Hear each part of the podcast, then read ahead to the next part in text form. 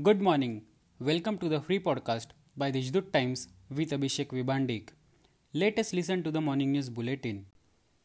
The Nashik Pune semi high speed railway project will help in straightening the cultural ties between the two cities as well as the educational, industrial, business, and trade ties.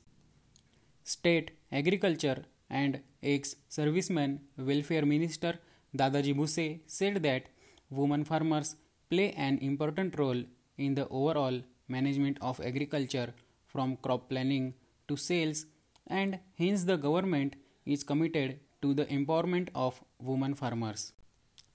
This year's National Voters Day has been organized tomorrow 25th January at Niyojan Bhavan in the district collectorate premises. This has been informed by the Deputy District Election Officer Swati Thavil.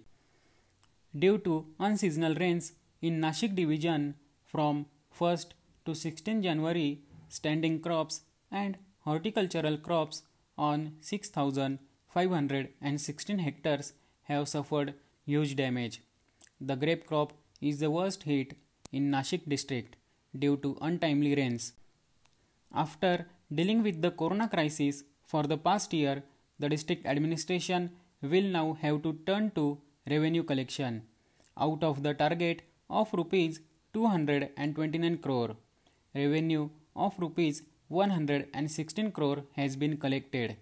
But with only 2 months left till the end of March, the district administration will have to work hard to collect the balance rupees 113 crore in just 60 days.